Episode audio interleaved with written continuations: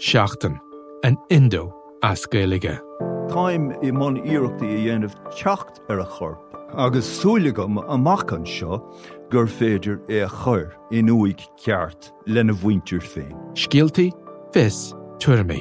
Tá sé dochreite nach bhéach ara i gcóna meáin an cheist sin eáil. Bhí an tála a gnám go raibh áthcáin reachtam. Íach sé tárin gribhann áthcá san i listúthe agus go mina frecht gá a cligsar ducha sin éair. Ní bhín ann dardarach se sin, bhín marmh. Seachtain. Find us on all the usual podcast platforms.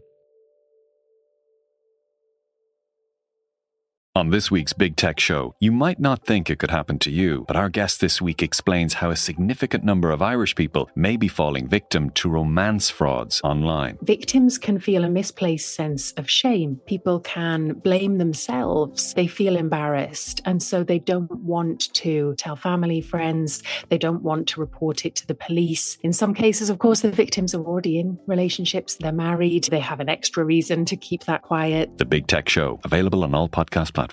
Today on the Indo Daily, how a former actor became Ukraine's president and is now leading a nation under Russian attack.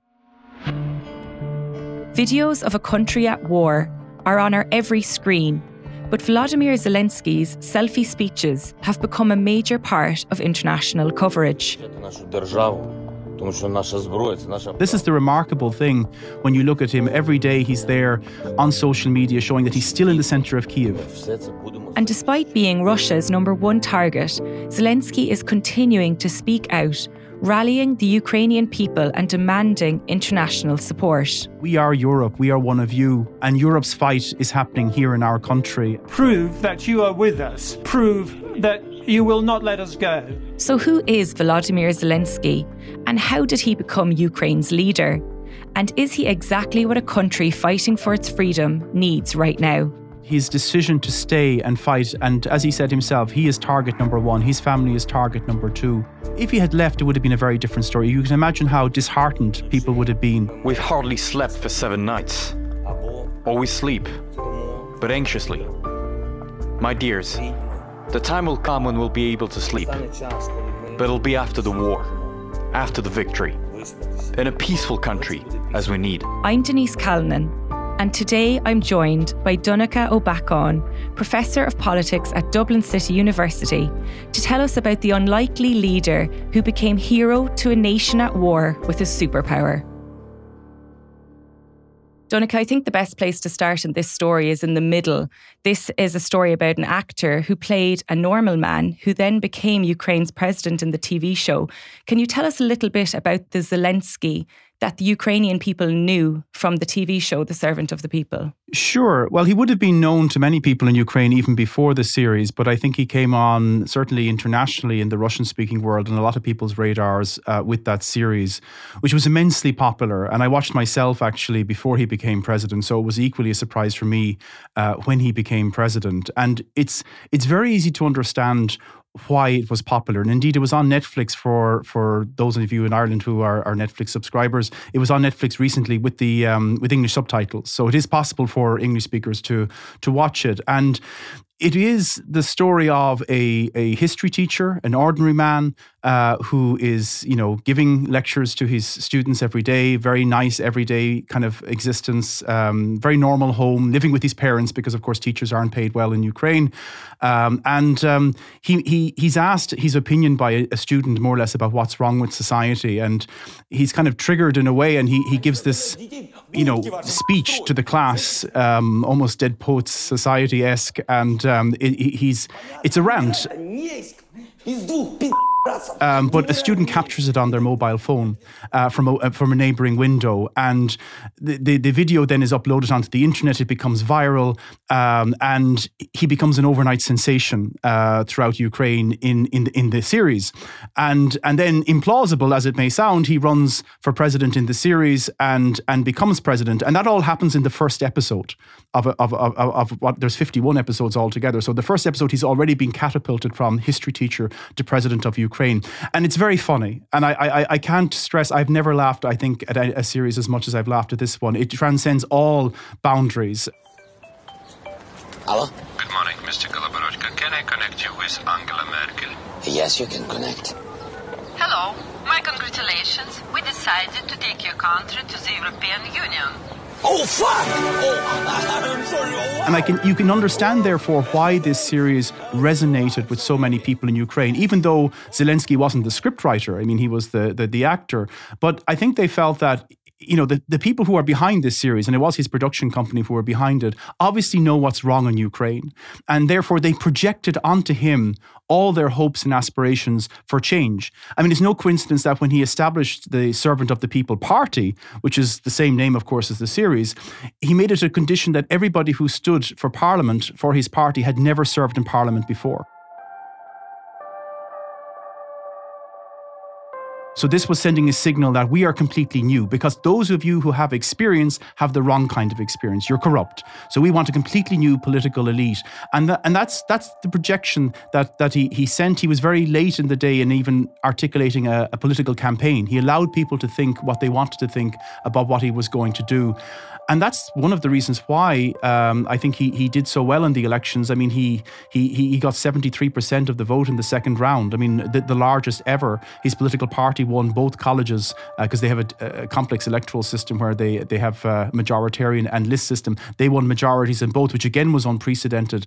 And it was because of that very general appeal, which, of course, once he became president, things became much more complicated. But it's a bit like, I mean, for Irish listeners, I think it's a bit like, uh, I'm a big fan, I'm sure many people are, of that movie Love Actually, and you have Hugh Grant becoming prime minister. It's a bit like if Hugh Grant actually became British prime minister, and then he became British prime minister, like Churchill will say, during World War II, because that's what uh, Zelensky is facing now. He is a wartime president. So he, he's gone from being a comedian in this really fantastic show to being a wartime president and, and in the biggest war that Europe has seen uh, in decades, uh, all in the space of a couple of years. It's it's it's a remarkable story, which is even more implausible than the series that projected him to fame. He must have been popular with the public, Donnacha, because he won Ukraine's Dancing with the Stars. He was also the voice of the Ukrainian voice of Paddington Bear. Who was this man and where did he come from? What was Zelensky's early life like? In a way, it was very like many other people's uh, lives. Uh, he was born in 1978, so he would have been uh, 12 years old, 13 years old, uh, on the cusp of these teenage years as the Soviet Union collapsed. And that was a big trauma for many people. His parents uh, were were Jewish, as he is, and and therefore Jews in, in the Soviet Union would have had a, a certain limitation to how far they could go in society. Uh, so they tended to divert their energies not into politics, uh, but into what, what, was generally known as the intelligentsia, those who have education, the arts and sciences. So his father was a professor, his mother was an engineer, and and he studied law. And it would the prospects for somebody in the 1990s would have been very difficult. This was when the whole society collapsed economically, politically. Um, so, you know, studying law at the university would have been a, a mainstream thing to do. Um, but obviously, he didn't pursue uh, that career. Um, but I, I, guess we should stress what it's like to be a Jew at the time. He, they, they, were one of the very few uh, Jewish families that stayed because there was a uh, once the Soviet Union collapsed, there was a huge exodus of Jews from uh, the Soviet Union, uh, mainly to Israel, but also to America and other countries. And and that actually had started in the 1970s, but that trickle became a deluge. So they were one of the very you know relatively small number of Jews who stayed. I mean, Jews today in, in Ukraine are about 0.2% of the population, according to the last census. So, you know, the fact that he's president, and, and when he actually was elected president in 2019, the prime minister was also Jewish. It was indeed the only, Ukraine was the only country uh, in the world outside of Israel that had a Jewish president and a prime minister. All the more remarkable that Vladimir Putin's ostensible reason for invading Ukraine is the denazification of Ukraine. I mean, this gives you some idea of how absurd uh, the whole war uh, pretext is. But going back to his his trajectory, I mean, he he founded a company at a very young age, production company. He, as you said, contested Dancing with the Stars, and more than contested, he he won the 2006 Dancing with Stars, and then he drifted into a range of movie uh, roles, uh, and as you say, did some also actors' voices on some well-known movies like Paddington. Um, so he was a well-known figure, but not a central figure. I mean, he would have been a, a minor celebrity, I think, is how we would call him before um, Servant of the People. That was the revolutionary uh, series, and as I said, you only have to watch it to to understand why it was so popular. A special mention mention, by the way, for his family in Servant of the People. Um, they they represent, I think, a lot of Ukrainian society. Um, you know, the, immediately when he becomes president, they start spending lots of money because now they think that, of course, you know, Ukrainian the taxpayers' money is their money, and that's a very common perception. And even today, Ukraine has still problems with corruption. Of course, that's not their biggest problem right now, to put it mildly. But and it's also one of the reasons that before this war broke out, his popularity was already beginning to decline. Uh, we, we've all forgotten that now, but he, that 73% of the vote he got in 2019 had dropped to about 25% before the war broke out. So this war has very much transformed him. I mean, you know, it, it, the circumstances, you know, make the person, I guess, and come at the hour, come at the, the person. So don't forget, I mean, he was offered uh, a one-way ticket out of Ukraine at the beginning of the even before this war, because of course uh, the intelligence that the Americans had and others suggested that this war would take place, and they offered him to, to refuge outside. And he said famously to them, he said he wasn't looking for a ticket, he was looking for ammunition, and that he had told people when he was elected that he wasn't just the president; every one of his citizens were presidents as well, and he would be there with these people to see this out. I remain in the capital my family is also in Ukraine. My children are in Ukraine. My family are not traitors, they are citizens of Ukraine. Where exactly they are, I have no right to say. According to the information we have, the enemy has marked me as target number one my family as target number two. This is the remarkable thing when you look at him. Every day he's there on social media showing that he's still in the center of Kiev. Um, it's, it's, you know, whereas Vladimir Putin, we, we, the contrast is just remarkable. We see Vladimir Putin, these long tables uh, where he's separated by about five meters from his staff. Um, a man who's very much isolated from, from his own people, not, not to mention the world. Whereas Zelensky has, as I said, been transformed into this remarkable figure, uh, and I think that's that's why he's he's he's he's so much admired right now. So when we think back to the beginning of his presidency, Donnacha, and his victory in April 2019, and the moment that he decided to run for president, which you said was actually quite late in the campaign, can you give us a sense of what Ukraine was like then, and what the main concerns of Ukrainian people would have been? Sure. Well, when he when he decided to run for president, there was, of course, already a president, and that was uh, Poroshenko, um, uh, Petro Poroshenko, uh, known as the Chocolate King. He made his billions from from confectionery. Uh, so a man who had a lot of money and a lot of connections, and and he took over, of course, after winning the presidency in 2014, which was the year that Crimea was annexed and the whole upheaval started in Ukraine. And it's you know at the beginning of of of of the election campaign, it it looked that it was going to be a straight fight between Petro Poroshenko and Yulia Tymoshenko, known to some people as the Orange Princess uh, from the Orange Revolutionary days, uh, a, a, remarkable individual in her own right, but would have been, in many people's perception, uh, be a flawed figure, uh, a person who would have been part of the establishment, and and indeed her opponents would certainly have called her corrupt. Um, so I think people in Ukraine looked at the electoral, uh, you know, landscape and were very tired at what they saw. So Zelensky kind of rejuvenated people's uh, belief that there was an alternative, that there was something new, uh, because you know Poroshenko had not brought an end to the war. He had not really reformed the system so that corruption had been eliminated. So the same problems existed in Ukraine, and and people were looking for something dramatic, and and Zelensky provided it. And as I said earlier, he he kind of deliberately was um, coy about articulating what he was standing for. Indeed, he he was accused of avoiding journalists throughout most of the campaign, and that was a deliberate strategy which ultimately did work to his advantage. I mean, there were 39 candidates at the beginning of the campaign. As I said, by by by bringing a completely new campaign team with him and by projecting this kind of like charisma of the little man because that's what the whole series was about. It was about the little man taking on society. And so that's what people saw this campaign about.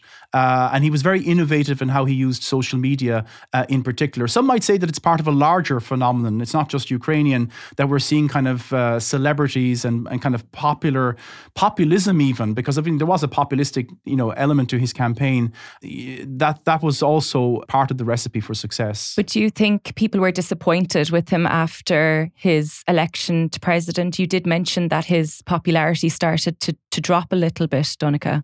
Absolutely, it did. And that was understandable. I mean, if you have such a, a vague, you know, uh, platform uh, which has no detail, and people project onto that blank canvas all their hopes and aspirations, of course they're going to be disappointed. And the the support began to melt quite quickly. Um, and but he was still by far and away the most popular candidate you know, for the presidency one year after being elected. But as I said, it had dipped to 25% shortly before the war. But again, he was still the most popular candidate in Ukraine. But that trajectory probably would have continued. No president has succeeded in getting re elected in Ukraine in 20 years. They've had five presidents during that 20 year period. So it looked like he was just one more president uh, who had started with a high support base and, and, and, and saw it melt before his eyes. And as I said, the war is essentially what transformed uh, that political fortune. And what is what was Zelensky's position with Russia and uh, did he want to make peace with Russia?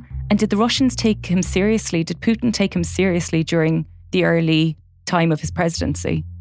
No, I think he was considered to be many things that he was not. Perhaps that he was, uh, you know, complete political novice uh, with no views of his own. I mean, he was, of course, inexperienced, but it, it, quickly emerged that he was a person of substance as well. Some fear that he would also be a puppet of of the uh, oligarch who had been financing a lot of his uh, campaign uh, and had been involved in his TV company. Um, so th- th- there were worries uh, in, in, in that respect. Um, and and but the fact that he brought an entirely new political elite with him did uh, provide some degree of confidence uh, that he he might be able to have the courage and and and and the will to take on the vested interests. But the vested interests are so entrenched in Ukraine. I mean, that's that's where I think he was always going to to come up against uh, this brick wall. And of course, then he's he, he had the additional problem of of uh, Donald Trump. My call was perfect. The president yesterday of Ukraine said there was no pressure put on him whatsoever, none whatsoever. And he said it. Um, you know, because it's now forgotten because, of course, everything is eclipsed by the war. But Ukraine was at the center of Donald Trump's impeachment uh, scandal, where he more or less threatened uh, Zelensky in a well publicized phone conversation. It wasn't publicized at the time, it took place in July 2019. It was publicized in September. But more or less, he threatened to withhold $400 million of aid that Congress had already approved for Ukraine if Zelensky didn't try and dig up some dirt on Joe Biden's son, Hunter Biden, who had uh, a, long time connection with Ukraine. And the, you know, you can see in the conversation how vulnerable Ukraine's position is because America is supposed to be an ally of Ukraine, and um, Donald Trump is, is is quite clearly bullying him. He's saying we've been very good to Ukraine, but it really hasn't worked the other way. What have you done for us? So here's an opportunity for you to prove that you're America's friend. But of course, what he meant by that was doing Donald Trump's work. So he kind of merged American Donald Trump into one. But at the beginning of the campaign, he he did try he did give the impression that he would make peace a priority, and and that he said things like he would go down on his knees before Vladimir Putin if it would bring peace to Ukraine. I mean, he was trying to say that this is far bigger than me. And of course, you have to remember that Zelensky is as comfortable with the Russian language as he is with the Ukrainian language, and has made a deliberate attempt to reach out to Russian speakers in Ukraine, and also, which is by the way is the majority people. Um, the majority people would speak uh, Russian as their first language, though there's a huge you know number of people who speak Ukrainian as well, for much the same reasons that people speak English in Ireland. I mean, there was a strong Russification campaign in Ukraine over many uh, centuries. But he's also, in his recent speeches, reached out to the Russian population directly. I mean, I think he's hoping that they'll be his, his speech will be reported on social media because, of course, it's not going to be reported by the state media in Russia. But he's reached out to them and said, "Look, we, you know, we we we know each other. I mean, like we have we have a long affection and, and affinities towards each other. We are different. We're not the same, but there's no reasons why we should be at war with each other. So he's he's he's made this very clever attempt to try and you know go go around Putin and try and directly appeal to to to, to the Russian people. Donnacha, many of us have been following the news coverage of Russia building up their troops on the border. You know, from two weeks ago, as a leader, do you think Zelensky was doing enough at that point in the crisis? Nobody seemed to actually believe that war was going to happen. Was Zelensky one of those people? I think he saw his role primarily as calming his people and not allowing them to panic. It's often been compared by friends of mine in Ukraine, you know, the reality of living beside Russia is living next to a volcano and that you regularly feel tremors and yet nothing necessarily happens. And therefore, you don't want to be the one instilling panic in people and getting them to flee before actually there is an explosion. So I think he had a very delicate balancing act in the run up to the war because it didn't, we didn't know it was inevitable. We didn't know the form it would take. There were all sorts of theories about even if there was a military incursion, what would it be like? And I think nobody in their worst nightmares really, really believed that this would happen. I think it's it's difficult to criticize him in that respect. I mean, he was some did criticize him. Some said that he should be taking it more seriously. It's very interesting now that he's a wartime president and and in, in excelling in it. How much it was clear beforehand that he wasn't comfortable. This was not part of his kind of comfort zone. Talking about war, he was very much trying to stress unity, peace. So, for example, on Wednesday, the the week before, when this was the day, the 16th of February, when the Americans had kind of put it out there that there might be an invasion um, he he called a day of, of, of, peaceful unity and trying to unite the people, playing the anthem. I should mention, by the way, the national anthem of Ukraine is called "Ukraine is not dead yet." Uh, it tells you a lot about the national psyche that that's that's the, the title of their national anthem. But he he tried to arouse people in a unified and a dignified and a peaceful way. I think that's what he saw his role And Only when then the invasion happened, he switched track. Even just a, a little bit before that, he began to switch track. He gave a speech in Munich shortly before the war, and it was quite clear that his rhetoric was beginning to change. And it, it, it was also then, you know, repeated during that speech he gave recently, which caused even the interpreters to break down we are fighting just for our land and for our freedom. Despite the fact that all large cities of our country are now blocked, nobody is going to enter and intervene with our freedom and country. And believe you me, he was reaching out and saying, Look, we are Europe, we are one of you, and Europe's fight is happening here in our country. And Please don't abandon us. We've been down this road before. We know what it looks like. Europe knows what it looks like. And it was a very impassioned plea. I mean, he said things like, you know, every square from now on will be called Freedom Square. Freedom Square is a popular name for a lot of squares in Ukraine, but he was saying every square, it's a bit like O'Connell Avenue or O'Connell Street, but every square would be Freedom Square, and that we, we will never surrender, we will never give up our independence. And that's one of the reasons why, of course, this war has not gone as planned for Russia, is because ultimately, Whereas the Russian government is fighting for, for empire and re-establishing its sense of what the Russian empire should be, Ukrainians are fighting for their homes, their families, their neighborhoods, and their futures. This is a remarkable story of a man who's a very ordinary man in many respects, but that's why he was popular. That's why he was elected. And and the fact that he has stayed, I mean, I, I don't think I, I, have seen so much footage and I, have been in contact with friends over the last few weeks, and everybody has become, in the words of Zelensky, a president. Everybody has become a hero. They've pushed themselves in ways that they never thought they could. I've, I, I have Ukrainian friends who are not living in Ukraine, and they have flown back to Ukraine. I mean, something again you you you would think is extraordinary. People with families, people with relationships, and they just uh, men and women and and and and uh, you know it, it, it's just remarkable how people feel that this is their fight. And what they were asking of Europe and still are asking of Europe is is is not to not to abandon them. I mean and this is this is I think Europe's challenge right now. And I think Zelensky has managed to articulate that plea in a particularly effective way. What is it about him that makes his sentiments so moving, do you think? You obviously have praise for his conduct as a wartime president at the moment. What do you think is working for him at the moment? Well, I think just at the very basic level that the the leaders who went be- before, or certainly some of them, not all of them, um, but I think there was the perception that if they were offered a, tr- a ticket out of Ukraine, in advance of an invasion, they might have taken it. And I think that his decision to stay and fight, and as he said himself, he is target number one, his family is target number two. I think that is what has inspired people. If he had left, it would have been a very different story. You can imagine how disheartened people would have been had he left, even though it would have been an understandable thing in, in many cases. Work and sleep. That's it. Can you see your family? Can no. you see your kids? No. I can't. When was the last time you saw them? before this war. I mean, just one last question. You may have already answered No, it. not before this war. No, three days ago. Three days, the middle. But and he hasn't actually been able to see his family, but they have also remained in Ukraine. Donnacha, what do you know about that situation at the moment? Well, he, his wife, I mean, he's married to, to, to Elena for, for almost 20 years now. They have two children, a son and a daughter. And, uh, it's you know it, it it is heartrending because but as I said he doesn't in any way try to elevate his own personal circumstances above everybody else. I mean he's he's very much presenting himself as just one person you know fighting the struggle and and calling on others to do likewise. And as I said that is echoing uh, throughout Ukraine in all sorts of heroic ways. I mean, there was that famous woman, or babushka as they're called, the grandmother who who confronted the Russian soldiers, saying that they should put sunflower seeds in their pockets so that, that when they're shot, the sunflowers would grow. Um, and you're seeing like all the, the the the you know tanks being stopped by ordinary people. And and I saw last night from from I think it was Mariupol, which is under siege right now.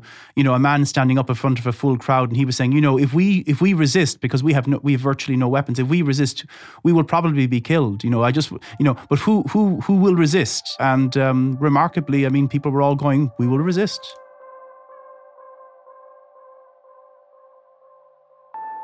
And all the while, Zelensky is still communicating with the international community, and we've seen his appearance uh, with the European Parliament. So, do prove that you are with us. Do prove that you will not let us go. Do prove that you indeed are Europeans. And then life will win over death, and light will win over darkness. Glory be Membership of the EU is just never an easy thing. It's always going to be complex. But do you think he's doing the right thing at the moment with that aim in mind? Absolutely. I mean, even you know, I'm sure he's he's driven by many different emotions right now. But I mean, if you look at it rationally, which is very difficult to do right now, or objectively, this is the time to push Ukraine's case to Europe because you know, think of 2014. Um, we all bear this responsibility in different ways, but you know, we forgot about Ukraine. I mean, Ukraine was already invaded; it was already occupied. And it was a big story in the spring of 2014, and then it disappeared off our consciousness. And and I think they know that. And even though it's hard to imagine when the guns will fall silent in this particular conflict, they will. Uh, we don't know what kind of Ukraine will be left yet. It, it is a good time for him to press his case at this time. And there is a lot of signaling that Europe is now looking at Ukraine in a very different way. And that actually we, we'll never look at Ukraine in the same way again. Thank you very much for your time, Professor Donnacha Ó Beacháin, Professor of Politics at Dublin City University. I'm Denise Calnan, and today's episode of the Indo Daily was produced by Tabitha Monaghan, researched by Mark Donlan, and sound by John Smith. Archive clips were from CNN, BBC News, France 24, Channel 4 News, Servant of the People produced by Kvartal 95 Studio, and Euronews. If you enjoy the Indo Daily, don't forget to like, follow, and leave us a review.